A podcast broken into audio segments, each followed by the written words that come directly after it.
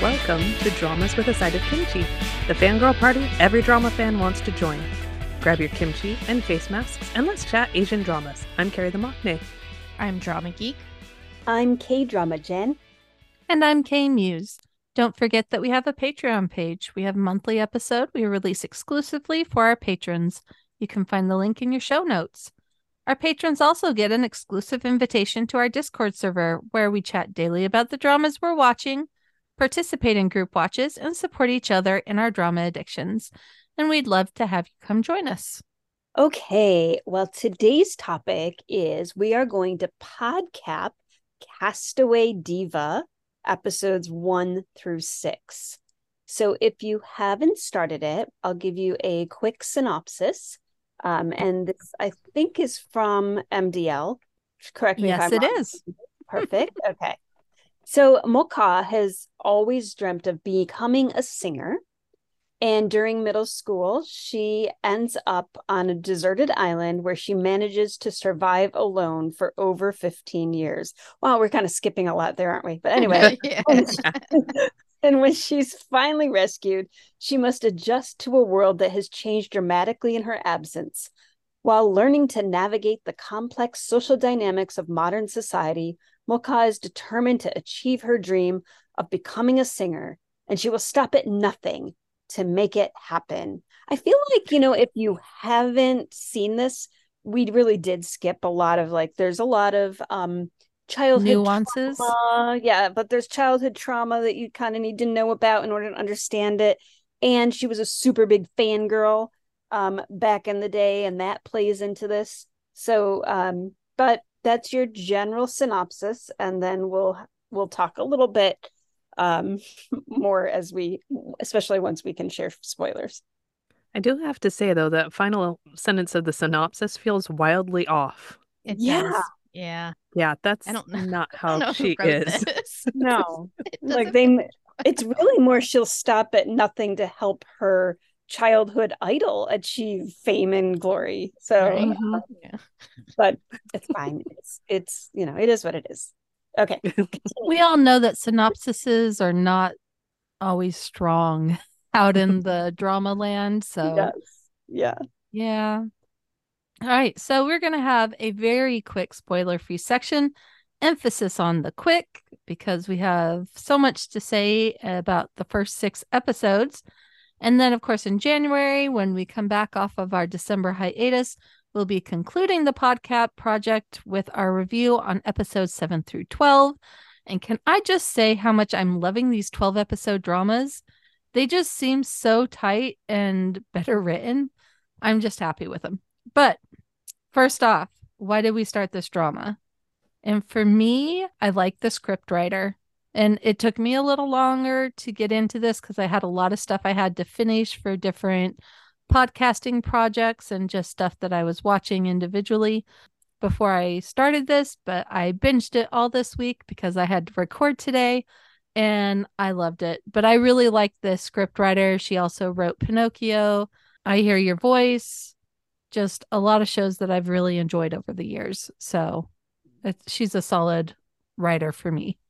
The only thing missing is Lee Jong Suk because of course he was in all of those other dramas That is true. It is a little While weird you were to watch sleeping. something. Yeah. Yeah, yeah. The only one that he wasn't in was that um startup one that they did that I didn't really like. Mm, That's yeah. the only one that she's written that I didn't enjoy. But other than that, I've enjoyed them all. Um, I started it because of the same reason, the writer, and then also um Park Bin. Like she's just nailed so many of her recent characters and everything that I had to check it out with for her alone. Same, like a hundred percent. Park Bin, um, anything she's in, I'm definitely going to give it at least four episodes. And for the most part, like I always go beyond those four episodes because she's just, she's such an amazing and versatile actress. I will say in this drama, she's sort of channeling Attorney Woo at times, where I'm kind of like, you know, I know she was a castaway on an island, but there are times where I'm like, she was a teenager. It wasn't like she didn't have social skills before, but I do understand she was like on a, you know, on a deserted island for many, many years. So maybe she lost some of that. But anyway, Park Eun that's why I started it. and I'm so glad that I did because, you know, it's one of those dramas that so I was I actually started it. I've been doing a lot of traveling, so I was able to watch it like um, in the airport in between flights. And I just need to give a quick shout out to somebody that I met in the airport who is also watching uh, Castaway Diva. So uh, K drama Karen, thanks so much for you know meeting up in the uh, airport. Um, but we were watching the same drama, so it was super fun to talk about. Anyway, that's why I started it because Park Eun Bin. I have to say, same. I was only kind of casually interested because, like, one of my husband's favorite movies is Castaway with Tom Hanks. So I've seen it more times than um, I've wanted to. and so I, it's not that I'm over the Castaway concept. I'm just like kind of been there, done that. But for hmm. Park Eun Bin, I will try anything, and I was captivated almost immediately. So, yeah, she's definitely the it factor for me. It also helped that the Castaway part was very, very short. Yes. yes. I mean, if I had to watch her just meander around an island, I mean, I would do it, but it, I would not be as entertained as I am with all the other stuff. So kudos most- to the writer on keeping it short. it's yes, mostly and- flashbacks, right? Like otherwise yeah. very like Little Mermaid where she's befriended the gull and you know that kind of thing. like, and she sings. Like I was like, oh my gosh, like we totally could have a Little Mermaid remake. But anyway so that brings us to does the girl becoming lost on an island for 15 years story arc work for us and i mean for me i feel like just like you guys were saying the fact that it was kept really short and then like once she gets back we don't really dwell on it too much we actually go mostly into like singing and and her trying to get the performer back on her feet and all that kind of stuff. So we're not spending too much time on that. It really just feels like a a device used to make sure that she's absent from everybody's life for 15 years. Yeah. So I don't know. It does it it works for the story especially because it was kept short and it's not a super big focus of the drama. I okay, like yes, as you said, it it's small, mostly it's flashbacks. It's and we get, you know, some insights into the who she is with some of those flashbacks and how she survived during that time. So in that sense, you know, it plays an important role because it kind of helps us understand, you know, kind of some of who she is. 15 years on a deserted island. I I don't know. I just have, you know, I, you know, but but it's okay. I can suspend disbelief because the rest of it is really, really good. So I just kind of was like, really, fifteen years? Like that seems, huh? Okay. well, she had to grow up, and her pop star had to have her star wane. And stuff. Like, I said, just so she could be away for fifteen years. Well, and I think it works too, just because I did look it up, and apparently Korea does have a lot of just little tiny islands off the yes. coast. So it was good to know that that's factual. And then this actually kind of adds to her character because she was smart enough to survive for that long and not just go, you know, she's not talking to a volleyball for her emotional support volleyball. Just, just a seagull. yeah. And even that was super brief.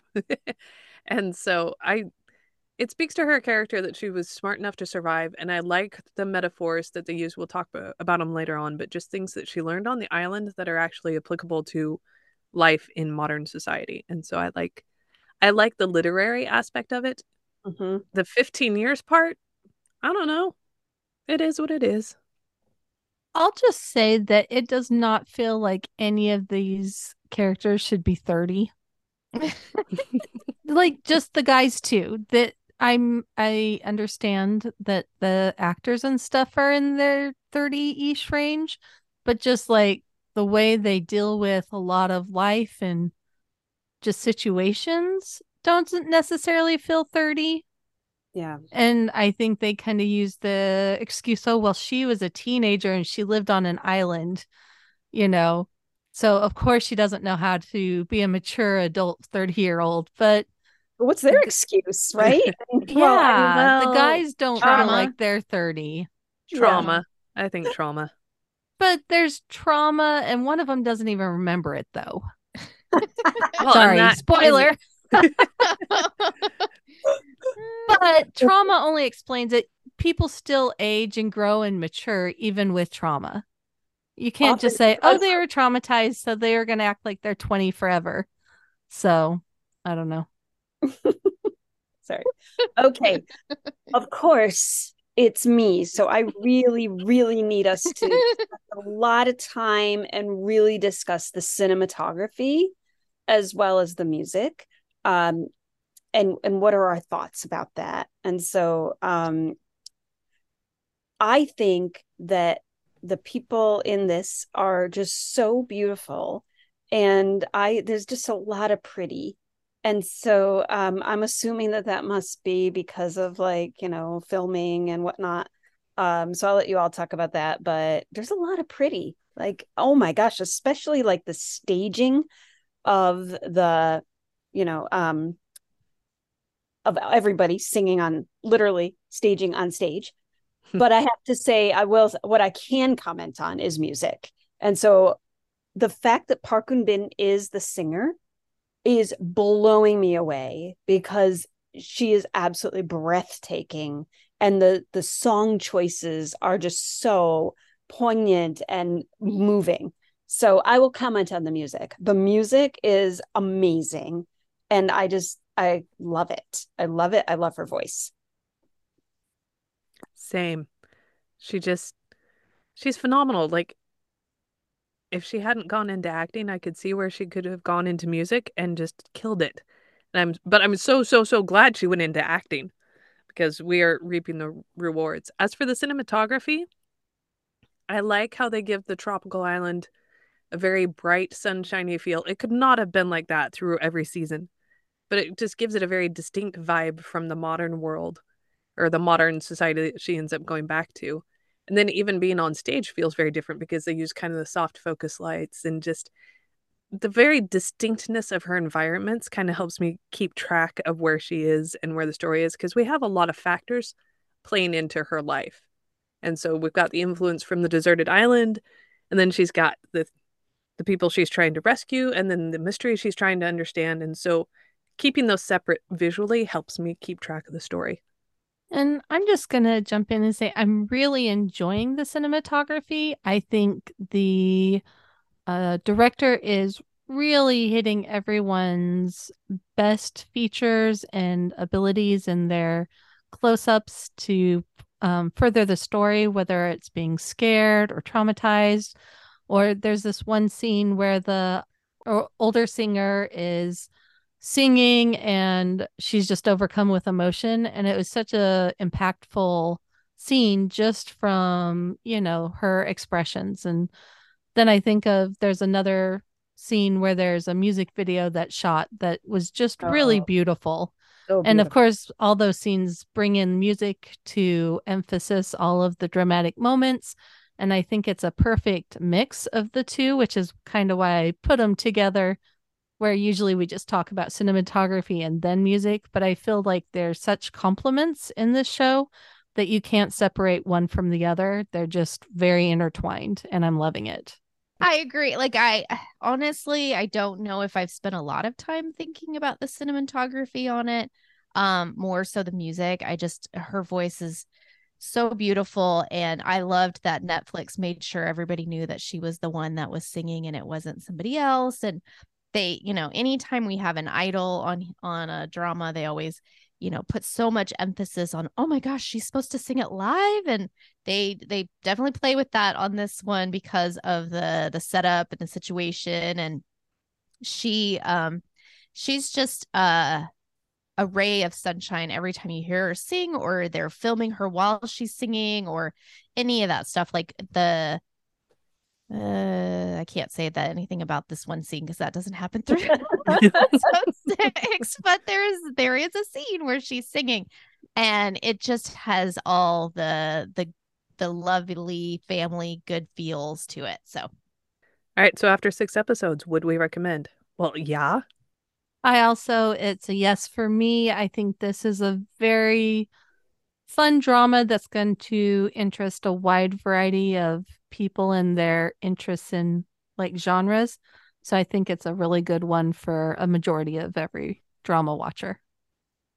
Yeah, I think it'll hit uh, a lot of thing the people's favorite things uh, for a drama, and like Kim, you said earlier, it's twelve episodes, so you know we're already at like today. I think aired episode like 10 or maybe what I don't know. It, it's going to yeah. be ending really soon and I was like I feel like it just started. So whether you're watching it live or you get caught up over the next week or so and then you get to watch the rest of it, it's it's going to be over before you know it and I feel like it's going to be an enjoyable watch the whole time. I think that would be four yeses if we were to do this as like American Idol style back in the day. But I would say that um absolutely um and it it's it draws you in right from the beginning. There is just you know so people are aware that first episode is a little darker than i had expected. There's some really emotional scenes and i can tell you that as i said i was watching this on the plane. I watched the first episode and my husband was like she, we, this hap- this was a trip where we were traveling together. He was like watching over my shoulder and I looked over and he, he was like teary eyed. And mm-hmm. so I was like, first of all, I had no idea he was watching it with me. Um, but there was a really emotional scene and it really um, hit him. So I was, I was like, are you crying at my drama? And then, then of course I was like, sorry, because I was a little loud on the plane. But anyway, um, it was, it's the acting, especially the young actors and in, in that, those beginning episodes are amazing. And so mm-hmm. it really does hit, hit you right in the feels. So, yeah, I absolutely recommend it. All right, which brings us to spoilers, spoilers, spoilers, spoilers, spoilers. You've been warned, there's spoilers. So go watch it first, then come listen to this, or listen to this and just know you're going to be spoiled. So, yeah. All right, let's start let's chat about the main cast. We're going to talk about Seo Mo Ka, played by Park Eun Bin, and I just love her. She is just such an engaging and charismatic actress. And as um K drama Jen had said, I'm not saying that there's like these wild changes in character development and she doesn't like create different mannerisms for every character per se, but she's just so likable that you can't help but like the characters regardless. And I'm really enjoying this one. I love how she's such kind of a bullheaded fangirl. like she's a fangirl to her core and she just wants the best for her idol. And she also wants to just live life. She doesn't want to settle down and be safe. She wants to go out and grab life by the horns and she's gonna like she's gonna live and i'm loving that whole vibe from her. Um i you i don't think you could talk about this character without mentioning the actress that played her as a child. So the beginning of that first episode um both the actors that play the younger versions just did a fantastic job and kind of set um the stage for when they become older. But I think a good foundation for her character is like she's somebody you had these two kids who were both and we're in the spoiler section so you, you will know after the first episode you have these two kids who are both being abused by their fathers and he tended to be just kind of like standoffish and kind of protective of himself and like not really wanting to interact. And she kind of was the opposite where she hid all of that underneath her love of music and all and that I feel like really grounds her character's obsession with her idol cuz that was her escape Mm-hmm. So that was her escape, and that's what she really focused on. And then she gets abandoned on this island for 15 years. And I'm sure not much other than survival, and then just also continuing to try to like have some kind of happiness in her life. So I think it is safe to say that it became a tiny bit of a, an obsession which she's working through as as she's been back to the you know and and been able to interact with the real person and you can kind of see her being able to like take like what she wants for her life, not just what the idol wants and all that kind of stuff. So like I do like that they're that um the older version you can kind of see a lot of that. She is bullheaded. She hasn't had like even before she was stranded on the island, she didn't have parental upbringing that would help her to be able to navigate her life properly because she just she her dad and he was abusive and everything. So so I feel like though her character does fall sometimes into like um you were you were pretty uh mature when you were stranded like i think it makes sense and i enjoy her performance and i'm going to i feel like i'm going to enjoy her growing as she's able to connect with fa- like people who feel like family to her and form those bonds and have real life connections in her life so yeah sorry a lot just to talk about character but yeah you can't talk about this without really thinking about um, the actress that yeah. plays her as a younger version as well as of course park Eun bin and first of all just how beautifully matched they are i mean i mm-hmm. it that was amazing. Um clearly like clearly that was just park Eun bin when she was young because yeah. it, was, like, it was really good. Um but i love her character. I love what that she is bringing her like fangirl loyalty like to the it almost feels like it's a time travel drama in a way because she was on you know she was a castaway on an island. And so we get this kind of fresh view of how things are 15 years later um, and so, you know, we've had a lot of time travel dramas this year, but, um, but this is kind of like, so it's interesting because it's not time travel, but it sort of feels that way. It feels like she's been, I mean, they could have put her in a coma for 10 years. At least they gave her, you know, something where she was sort of growing during that time.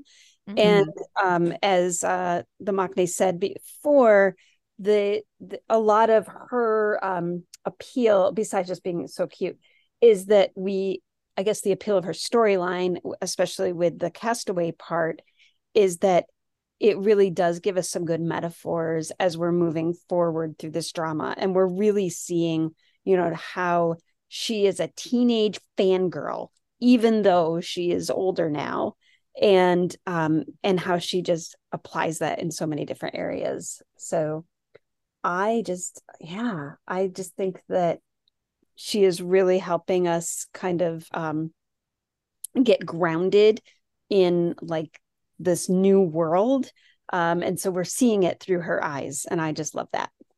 Yeah she's just she's a very forceful ray of sunshine. I think that's probably the best way to characterize her. And i love love love how park Eun bin has hung on to that really strong country accent mm. to set her apart from everyone else and like she doesn't change it because like even like, um, I remember in my earliest K drama days hearing people talking about adopting the Seoul accent. And she, it feels like she doesn't ever feel the need to. Like, she's very wholly herself. And she has been from the very beginning. Like you guys said, she's been well portrayed by both the younger actress and Park Eun Bin. And so to be that whole, to be very much herself, and then still have like, she talks about being on the island, and there were times where she was very tired of being all by herself and thinking about just ending it. But then she can't, you know, she doesn't because she's so determined to have this life that she's going to live. And it's so believable because of the way that she's been portrayed. And so I don't know. I just, I liked her from the very beginning. There was only one part that I fast forwarded at the very beginning when she got on to the radio call and she was fangirling so hard she just really didn't make sense. I was just like, oh, that's hard to watch. But I gave it like 10 seconds and then she came back to herself. And then, of course, you know, Kiho stole the battery out of the phone and did the call and was obnoxious as only teenage boys can be. But it just, I really liked her from the beginning and I've been rooting for her this whole entire time, even when she does stuff like blowing up all the green balloons so that her her idol has fans, you know, it has this visual representation I of her fans. That that was, was awesome. It was so awesome. And she just I love how she's being portrayed because she is she's just positive even in her darkest moments, she is positive. All right. So the next character is the person that she fangirls over so hard. And it's uh Yoon Ran Ju, and that's played by Kim Hyo Jin. And I don't know that I've seen her in other stuff. I don't know. I'd have to look up her uh other dramas that she's been in. Um, but I feel like she represents a lot of um idols and stuff that may have hit it big at one point in time and then their company moves on to all the other uh new groups that they're pumping out and so um she's got other stuff that I feel got in the way of her kind of being able to to continue to be successful and they've slowly unpacked that. But I like that she is both selfish a lot but also comes down to earth and like realizes that she's being mean or selfish or whatever and that she you know she has had a lot of people take advantage of her so she's kind of wary and so she has a reason that she might treat people like that.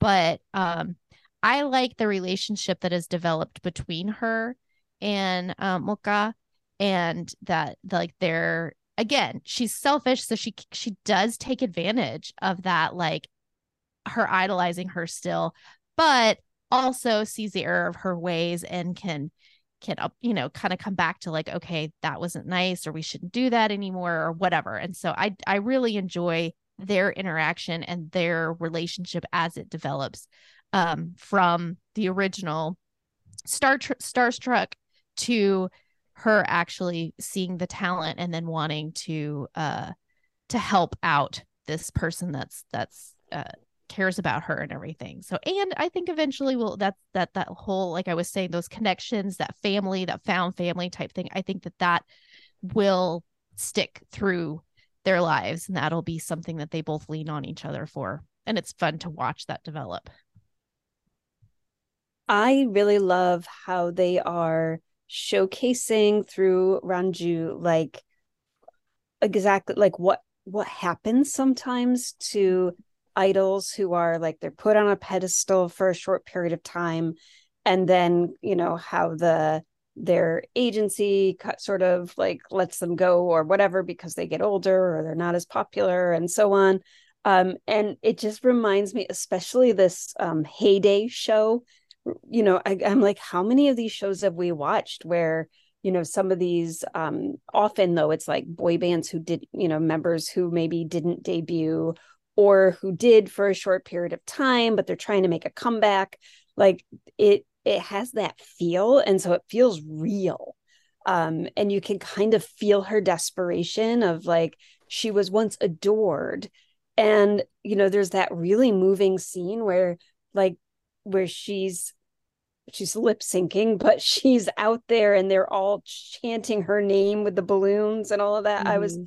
so moved by that um, so I like her in this drama because she is really providing us with that sort of like very like real view of what can happen. Um, and then of course I I think there's going to be that found family feel as well, and she's going to sort of take her under her wing and Amoka under her wing the way she might have done years before um, but in a different way. But anyway, I just have to say that I really do like her. I don't know the actress. Uh, I haven't seen her in anything, I don't think. MDL does say that she was in Mary Stayed Out All Night. Oh, oh no! I think she was like she the, the main the girl, second girl. Yeah, she yeah, wasn't the lead. Yeah. She's yeah. been in a couple things. There was like a cop show recently mm, that she was in, but not a ton of things. Yeah. So but yeah, I like her too. And I was surprised because I did expect her to be selfish because, you know, she'd found a solution for her waning popularity.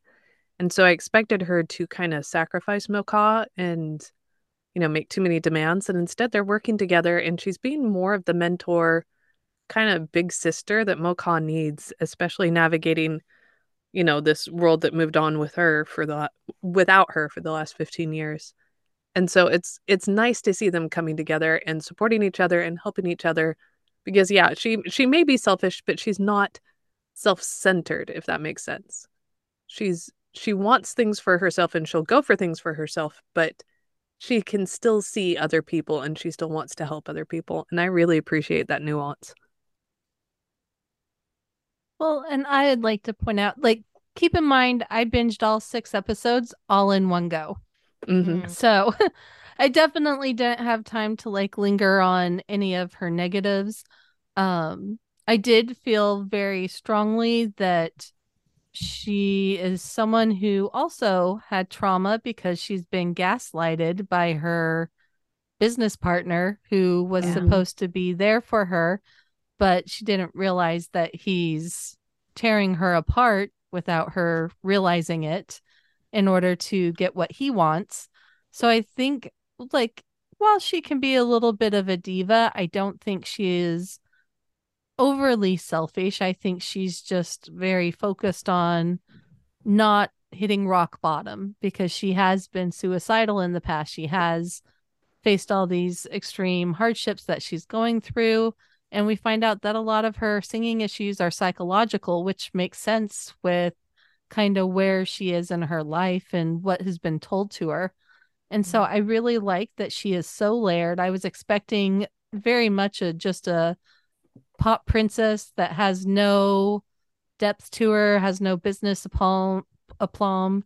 Um, but she is very much she understands the industry. She just maybe trusts people. Her her business partner dash.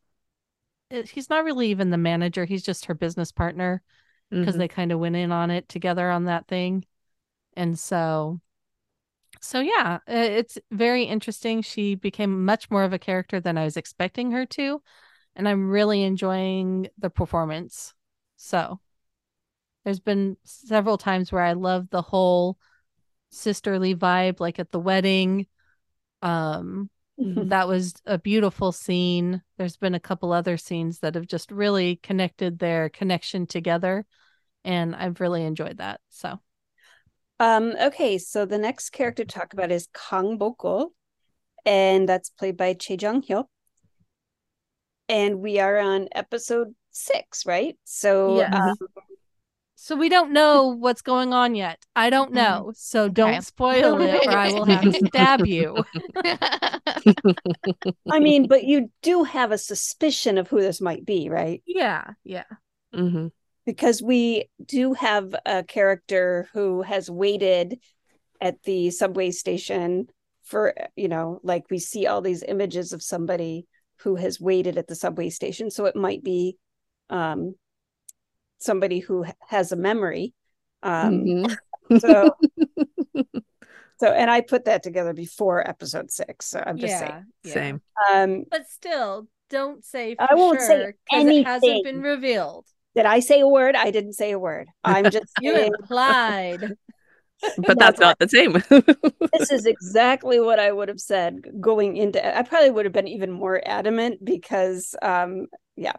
So um but Kang Bokul right now is a like a producer um of a actually he's is he an assistant producer? He does something with um Heyday, but Mhm. um he wasn't the lead producer No. he he wasn't he had to take over for somebody else so he's he's like the assi- like you said i think he's the Yeah. assistant, assistant he's So not the lead one he works in that industry um and which is i- interesting to kind of see his view but and he's sort of like um i don't know like standoff not exactly standoffish but just he is definitely like very serious um and you get the sense that he's like um has some secrets and that he's working to um gosh this is hard guys like i just want to say what i think but i'll just say um he is one of the brothers and he yeah that's all i'll say because that's all i can say right now and I like how reserved he is because even though he's reserved, he's super sharp and he puts things together really fast. And I love that he figured out because in episode six, so this is not a spoiler because I haven't watched past episode six. Ah. He he puts together the fact that Mo Ka is actually providing uh Ranju's voice. Like Mm. no one had to tell him. He just a few things and he watched a couple of videos and he's like, ah. And so when he calls them out and he called out the other singer on whatever trick she was going to pull during the the show, I was just like, okay, I like him and I can see how this could also confirm my suspicions as to his true identity. And I love that he and his like amnesiac brother are so funny because his brother he keeps telling his brother, "Quit copying me, quit copying me, quit living with me." It just like the sibling vibe is very strong, and I will always be there for the sibling vibe. And it just, I I like how protective he is of the people in his life. I loved it when he came and found Mo-Ka when she made the mistake of meeting someone who lured her out to wherever they like. I feel like it's the same place they keep going this platformish area anyway and he just he knew where she was and he went and got her and i just i love his protective aura and i know what i want him to be but of course i've got to finish watching the rest of the episodes i really like him i like that the brothers are so distinctly different and very brotherly mm-hmm. um i was kind of surprised and it did take a while to be like okay, how are they brothers when there was only one with the dad when they were kids? And uh once they explained that, it's like, oh, okay. Uh, so that was interesting. I'm really enjoying the whole connection between Bogul and her and just how he fits into the whole dynamic of the family. Is he just fits right in and I'm really enjoying it. Good performance. So, if anybody listened to our What We're Watching podcast, they will know that I, when I had finished episode one through six, I was a little bit grumpy. I'm glad for this podcast, even though I can't let any of the spoilers uh, fly because we're not talking about seven and eight. But um, I'm glad I watched the other ones because I am in a much better place of really enjoying it. And my only reason I was not enjoying it is more for the online community like anybody who watched startup which was this writer's last drama knows that there was a huge it was almost as big as the debacle of the reply 1994 yeah. Oh, yeah. it was startup was bad because the main guy that they inter or not the main guy the guy they introduced first was super likable and played by an actor who then went on to his next drama. He was a lead in and did an amazing job, and everybody loved him. And the other main lead guy was played by somebody who is has grown as an actor and really is doing great job now, but maybe wasn't as great then. And so there was just a lot of people who wanted the not the second lead guy to be the one she ended up with and it just became this whole thing and then there was a lot of like 25 21 which is not this writer at all. But the same actor? Is that the same actor? Yeah the same mm-hmm. actor.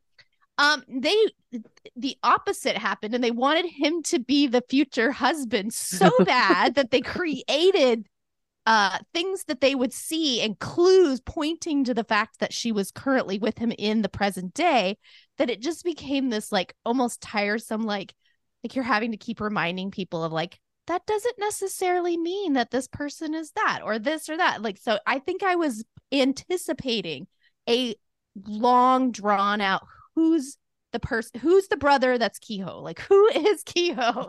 And so i think i was just grumpy because i just i wanted to just enjoy the drama and know there is something to be said about the whole i know this is the first lead. I know this is the second lead. I can have my feelings put in place for each one and just be able to anticipate what's going to happen.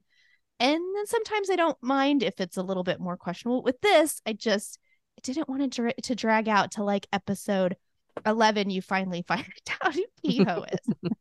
so I am in a happy place now.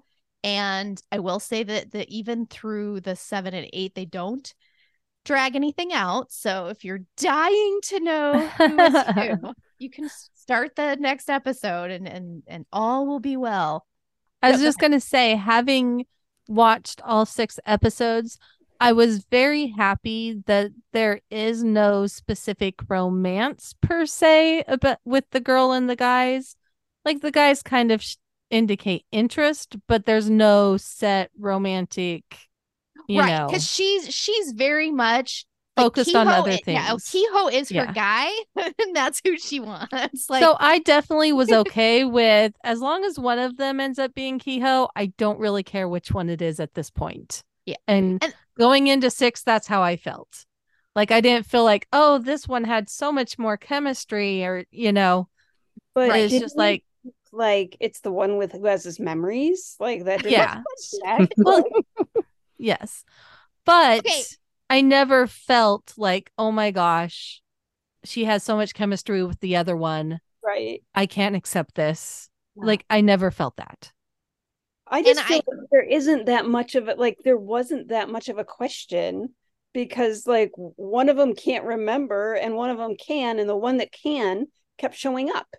Like I do Mhm. agree with you, but again, and this is just one of those things where I was lo- I can't even remember what I was looking for on my drama list and dropped down to the comments section. I I think it was because somebody asked me on the side of like, well, they or implied that we didn't know after a certain point in time in the episodes. And I was like, yes, we do.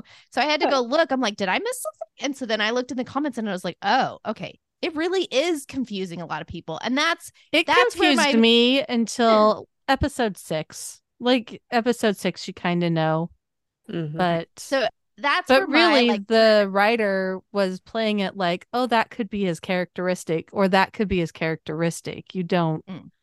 and until we got the backstory over the memory loss, I don't think we could say because the guy, the brother, could just be wanting to keep it all secret because of the dad, you know, or keep memories down, or they didn't know about her, or whatever, you know.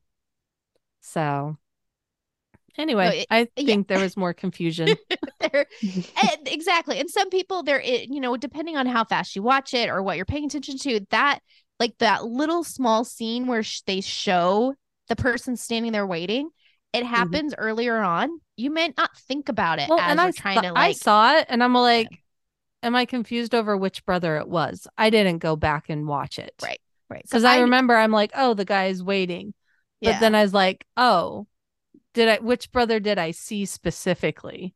well and they don't show a face on purpose and again Yeah. i think that that's the whole like playing the game of who could it be or whatever but anyway so i in general i like both of the brothers. I think it's hilarious and probably because of the memory loss but the younger brother is totally the older brother stereotypically like the other brother wants to be like him. He wants to wear his clothes. He wants to sleep you know stay in his room with him. like and he's just like ugh can i have some space? Like so they kind of switched roles but i do love their relationship and i um especially in in some of the the other episodes i've watched like i love their family um Yeah. and how they take care of each other and everything so i really enjoy um both brothers a lot And it really is hard to talk about Bogyo without mentioning Woo Hak. I think we've mentioned him a lot, and he's played by he's played by N from VIXX.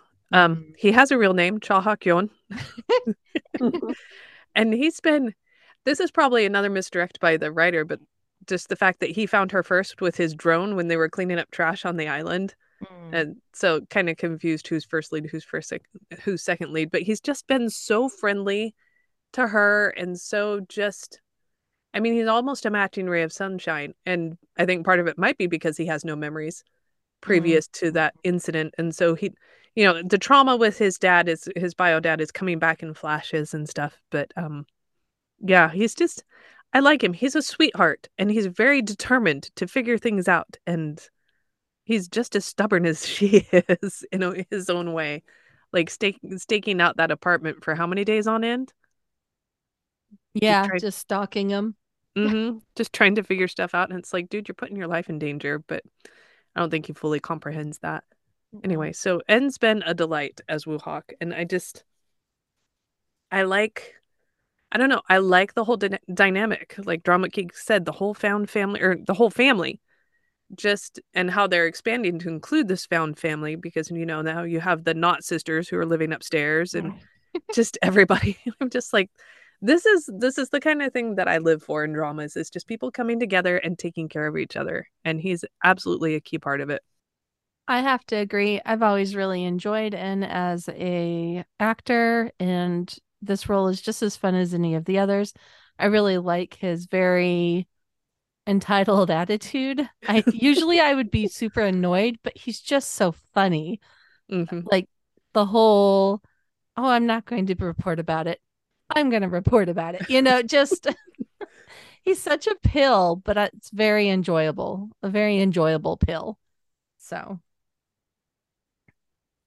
Um, I I really like that. Um, the like the dynamic of the like the family kind of takes care of him, even though he doesn't realize to what he didn't at, until all this stuff started happening. He didn't realize to what extent they were all just like babying him and taking care of him, and I think that's probably part of his like attitude that he gets and and his entitlement and everything because they from the you know from his memory on they have kind of like sheltered him and taken care of him and all of that. So I I really enjoy his character a lot and I've enjoyed um all of I think I've seen most there I think there was one drama that he was in um that I didn't see him in it was like a darker drama or something. I can't remember what it was. Anyway, but he, his characters are always really fun to watch. I really loved his character and cheer. He was the one that was in Cheer Up, right? Yeah, he was Yeah. like Yeah. the so I really I think that's one of the first times I remember seeing him and I really enjoyed his character. And he's just he's just a, a good actor and he has um good chemistry with all of the different characters he comes in contact with just on a, a personal level. He's just got a good chemistry about him. I also really like him. I laughed really hard when um with the brother dynamic. Um, especially when you know like they were he was like you're wearing my underwear? Like what do you was, you know like no i just want to spend my time with you. I want to be in your room. Like it was great. It just made me laugh.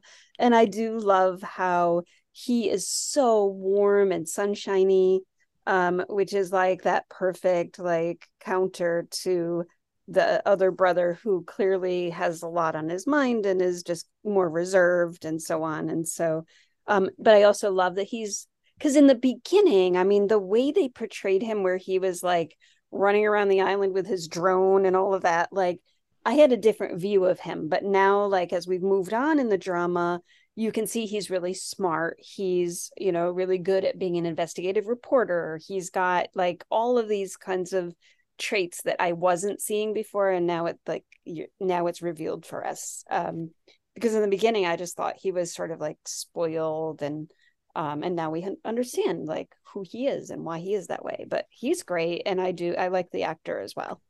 Does the this writer have an inability to let our leads have decent parents? And I'm specifically talking about the early episodes of all of her shows. They're always are like the most damaging, abusive parents that create the most horrific situations. And once again, we have two very, very abusive dads to the point where I was so happy to see one of them die. I was kind of sad we couldn't kill off the other one at the same time. but like, I don't know. This writer just hits abusive parents that hit you in the gut for some reason. Because a lot of shows have abusive parents, but these ones just go that extra little bit that really connect with you emotionally. Like, what are your thoughts on that? I'm trying hard to remember all of the different abusive parents that are out there fighting. like I'm like, ah, I don't know. Um, I what I can say is that though she almost she always has abusive parents early on, um, or for at least one side or the other side, she always has something in their um adult life, a parent, a grandparent, or something that really helps bring and help them in their adult life. So I kind of like that again. It's kind of like the best and the worst of times. kind of exactly, exactly. Yeah. Except for maybe um I hear your voice. Like I'm trying to think. Well, no, because her mom was our one of our favorite actresses, and pro- I think it might have been the first show I ever saw her in. But her mom was amazing, but she unfortunately did not survive the bad guy. Yeah. So you they're know, she like, either bad parents or they're killed off. Because that happened in I Hear Your Voice too. Well, that's what I'm talking about. Is I hear Oh, your voice. Her mom was good, Yeah. but she died, and then I don't remember. Well, Pinocchio, right? And like then Pinocchio, you have yeah. Yeah. So The mom yeah, While you the- were sleeping, though, the mom of the female lead was good, and I'm not sure a male lead had parents. I have to admit, the while you were sleeping, I know that one's your favorite, but every time we talk about it, I'm like, what happened in that one? you don't remember Batman and Robin? No. Not until like you mentioned that, then I was like, oh yeah. No, I know that she could hear lies or no, that was Pinocchio. No. Yeah, What? Oh, she dreamed things. yeah, dreamed Yeah, his okay. specific future. That kind Yeah. of. Anyway, but yeah, I'm always traumatized in their shows. I guess they're not always because of parents, but yeah. But There's this one, it killed me. Like the dads were really, really, really bad. They were. Like, they and it was very visual abuse. And it's just like, oh, I'm like cringing. as I said, this was where my husband teared up, right? Because he was watching that first episode.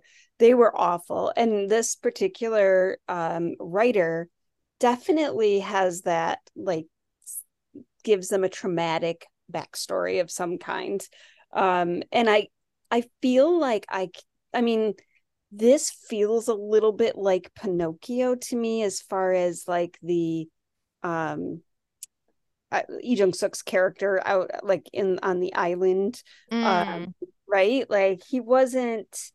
Um, that was Pinocchio, right? Yeah, yeah, well, he because Yeah. he, yeah, he When he ends had- up being when he had the bad hair. adopted, yeah, by a Um, rural island family. Yes.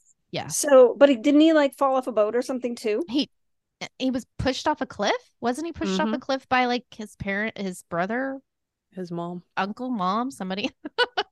it was a family member pushed him off, and then they adopted him, and then they, and that's he, like, where But he, they found like it was the same idea that like there's this little island off, you know, and Yeah. there are a lot of those little islands um that you know, I mean, there's so many of them, so it could happen. It's just anyway. Um, yes, we have to have a traumatic backstory so that we can have them all. I just can't help but feeling I feel like Bogo's character literally like you could have put Lee Jong Suk in for him, except that he's older now. Um, but it feels like that like that's the character that was written for Lee Jong Suk, and then they were like, oh yeah, because that's what she did for all those other dramas, right? And so then like, oh yeah, I don't have him anymore. Let me find someone new. Um, kind of makes all sense for the startup character too. right, right. we, So- we, we just had a realization.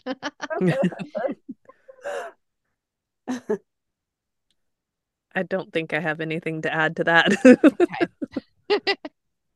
All right. So, music, fangirl loyalty is a huge theme in this drama. Is it working for us? I love it. So, as a self professed fangirl, I, I can completely understand um, her level of obsession.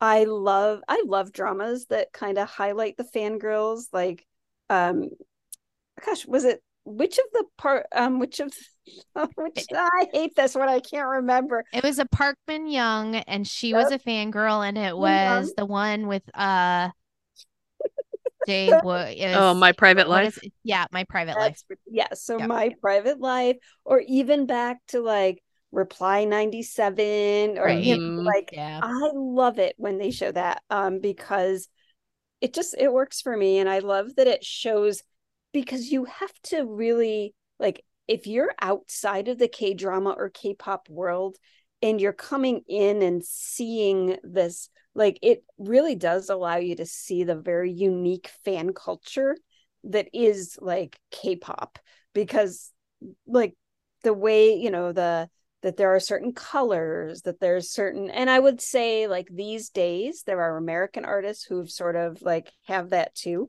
but it mm. totally started with the k-pop trend it wasn't the same you know until much later. But anyway like with the you know that she passed out all those green balloons because that was her color and you know so on.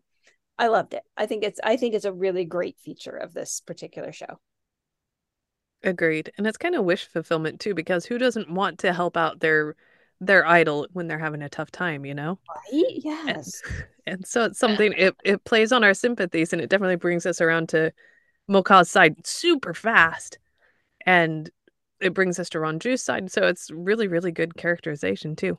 I guess for me, everything comes to characterization in this drama. Mm. Um, I agree with you guys. I love seeing the fangirl side and all of that. I'm also happy that her character is being allowed to like move like stretch out beyond that and and care and worry about other people and herself because like I feel like if it was too focused on the fangirl side then I would be like okay she spent 15 years on an island. Now she needs to be able to like make sure she has uh, things for herself and not just like live for like the whole fangirl thing. So i love the fangirl stuff but i'm also really happy that her character has been able to kind of stretch beyond that. And that's part of her mm-hmm. growth right? Yeah. like she started because she was sort of like frozen in time as this teenage fangirl and now she was able to use that to sort of start discovering who she is as an adult and that's what i really love about this drama is that it's not just keeping her as like immature fangirl but it's letting her kind of grow from that and see how you know her love for her idol has kind of transformed into the way she's like taking care of her as a manager and so on um and then being able to care for other people too so i love it Yeah, that's a good point. All right. So, evil dad and evil producer. Evil CEO, manager, thingamabob. The guy that Yeah. looks like a frog a little bit. a frog his eyes and his lips, the way they line up. I, he normally has facial hair, and so this time around, I was just like, mm, let's bring the facial hair back. Anyway, so what do we think about the villains of this story? So, Evil Dad, truly creepy. I didn't understand his motivation until I saw just how obsessed he was with having his family and have them all together. Because, like, his stalking at the beginning didn't make sense. It was like, he's out of your life. You hated him anyway. Why do you care? But now I understand the obsession with the complete family. And I'm like, okay, yeah, that's creepy. And then when he released those hornets into the oh. childhood friend's car and the poor guy wrecked into the side of the tunnel, I'm like, that's like devious villain level stuff. That just yeah, I I will be happy to see him taken down at the end of the drama and if he's not, I'm going to be very upset. But you know, this is not the kind of drama that'll leave me hanging. As for evil producer, so it was kind of interesting because when Ranju went to go pr- confront him about the fact that he was blocking the sales of her albums, there was actually a little chemistry there. Like I feel like they hinted at a past relationship Mm. and so he's just so desperate to keep his business out of her hands that he's doing all this to block her. So I don't know that he's necessarily evil. He's just working around the one condition she put into the contract before he had, you know, before RNJ had taken off as an entertainment company. And so he's being really horrible about it because he doesn't want to give her his business, but I don't know that it's evil. yeah He's, i agree just kind of a pain in the butt. I would say that it's evil because he's been putting her down and verbally abusing her and gaslighting her about her worth and everything for years. So I would say definitely it kind of is evil. And some of the things that he's trying to pull now, I mean, it's not like serial killer evil, but it's still really horrible person evil. So I don't know. He's a bad guy in my opinion. And dad's just creepy as all get out. Like Mhm. so creepy. He's like the the serial killer that just keeps popping up and doesn't die. I think one evil dad or even like the whole I didn't understand why he he didn't just like he's out of your life and you didn't like him and all that kind of stuff really doesn't give a lot of uh, light to like he is a very much classic um child abuse domestic violence like control like he ran away from him and he was able to slip the whole family was able to slip his grip and i think he's more focused on Kiho because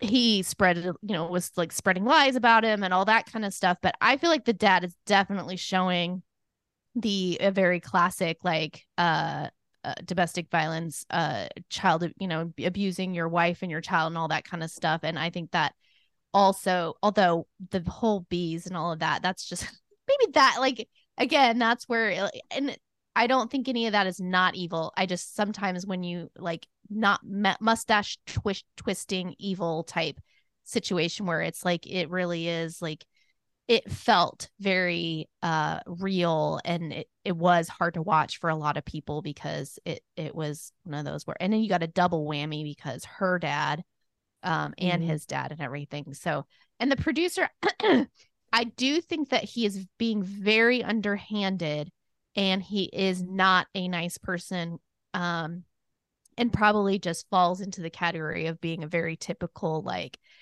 CEO music producer type uh, or owner of a company who cares about the bottom line but i also think that there is some some stuff where he is felt burned and is acting out because of those things like her mm. not telling him about her her um voice and why she kept ditching and not wanting to sing live and then progressively becoming where she drank more and more and all that kind of stuff. I think that's where he was he's like I don't trust her to be able to run the company.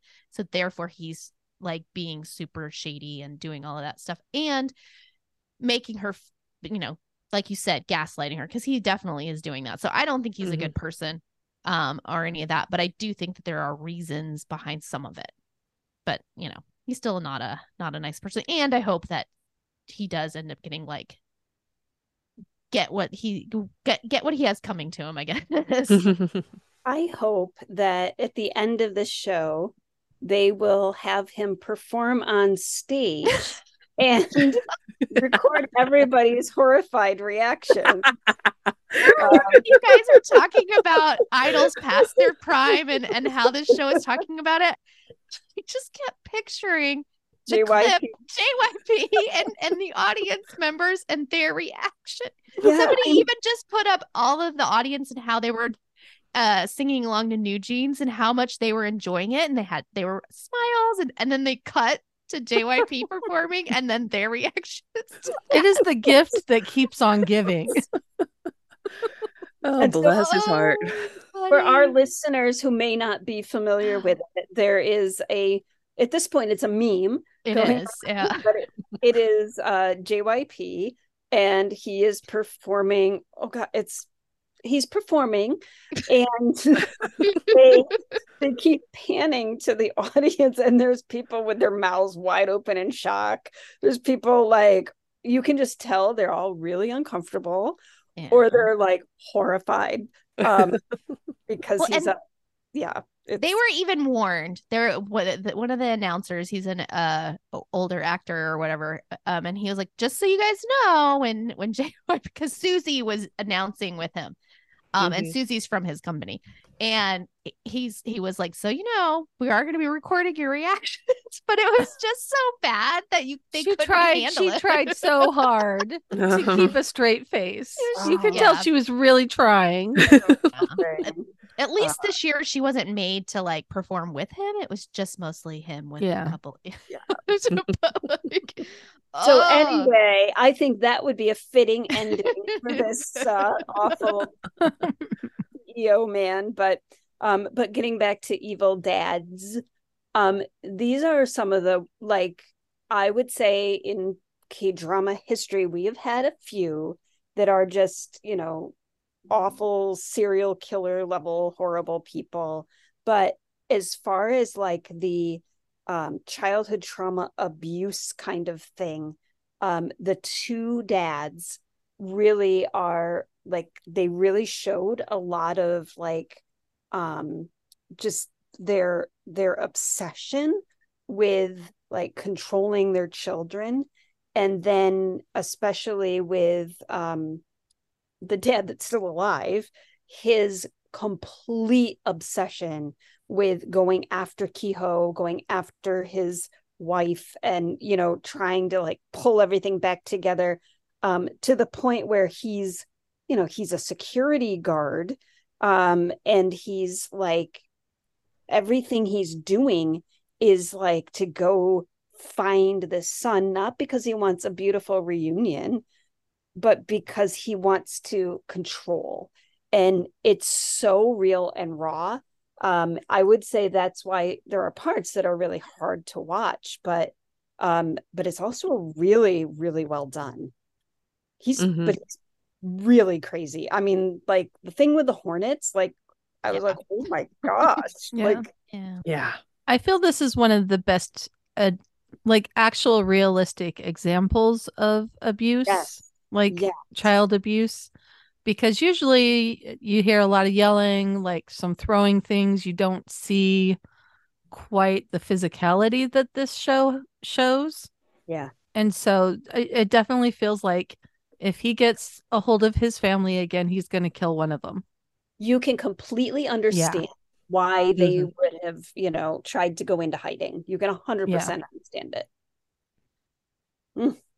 Okay, so to conclude the first half of this podcast, what was our favorite scene? Only one, because I didn't write that. we know we know how you like to cheat. Um, yes, I struggle with that so much. all right, it, it actually. I cannot believe you wrote that. Yes, you can only pick one K drama yeah, that wasn't me. I know. All right, my one of my one of my favorite scenes. Oh gosh, guys. Okay, episode six, right? yeah. Because you know how in episode eight there was. oh, just kidding. I'm kidding. Okay, um, I actually think the scene at the wedding was so beautiful. It is like the two um Ranju and um Mokha coming together and you get this this bond together of them singing like Mokha is there to support her. And it's just such this beautiful like really you can kind of see their relationship and then you can see um Bogle whatever his name is. What's his name? Bogle Bogyo. Bogle Yeah. yeah, you can see Bogle watching them and like appreciating that. And I think it was just a gorgeous scene. Um, and hearing her sing um anytime she sang really, I was just blown away. But that that was a really lovely scene. And I think for me, it's related. It's when Ranjun is singing at the festival where Mokha's distributed the balloons. And she gets to the end of the song. And even though it's not her singing, just the way she lights up at the end because she's recapturing that feeling of being a performer and how it's felt to be on stage. And you can just see, I could just see how she pulled out of the rut that she'd been in and found herself again. And just how, I mean, she literally lit up. And part of it was the gorgeous gown she was wearing because it kind of sparkled and added to it. But it was just the whole thing. And I don't know, there was something about that moment. And Mokha getting to meet her idol was awesome. And seeing Ranju as her idol become the person that Mokha thought she was, even though Mokha was doing the singing. I don't know. There was something a little bit transcendent about that moment. So I think for me, like you guys mentioned my two favorite happy scenes, but I think for me, one that really stood in my mind is when they are getting on the um the ship. It's not Mm. called a ship, Oh. it's like the the fairy. Yeah. the ferry. ferry. Yes, they're getting Yeah. on the ferry and he sends her off without him and goes and tries to stop his her dad. Mhm. And then on top of that, like her escaping her dad one way or the other, like even if it means I'm going to die and just drown rather than going back with him. I thought that whole scene and the abusive father, the intensity of it, all of it together was just really, really well done. I was like holding my breath, even though I knew she didn't die. Just that whole segment, and then her finding the body of the dad on the beach and the breakdown and finding the potato flowers like just that whole segment of story was wonderful from start to finish Mhm. like even though it was horrible events that happened like it's going to stick in my memories So I you guys have listed all the ones that I love too, but I really liked when um as children when they connected and he started coming out of his shell a little bit, like when they were recording and when they went to the beach and just their like the progression of their relationship when they were younger. Um aside from any time the Park uh, Eun Bin sings, like I just love that. Carrie's memory would have been mine if she hadn't picked it, but um the her recording and like trying to get to you know get picked and the, him going in and and submitting it for her and everything like that whole their relationship building and everything it was really well done. And again like i said earlier the the both of the the actors that did the kids did such a good job that like those and you keep seeing it kind of in flashbacks to remind you. And i just love when when he sees her and she just kind of lights up. And then when he finally realizes that, like, oh, she's like me. But, and I, he had thought she had just no cares and, you know, carefree and didn't have to worry about all of the stuff he had to worry about. And then for him to realize that she did and that connection that he made with her was so strong. And those scenes were all really well done. Okay, so thanks for joining us. We'd love to hear what you what you thought about this episode. You can reach us on Twitter, Facebook, or on our Patreon page. The links are in our show notes. We love blogging about Asian dramas, but behind the scenes, we have so much more to say, and we want to share it with you. And talking is so much faster than typing.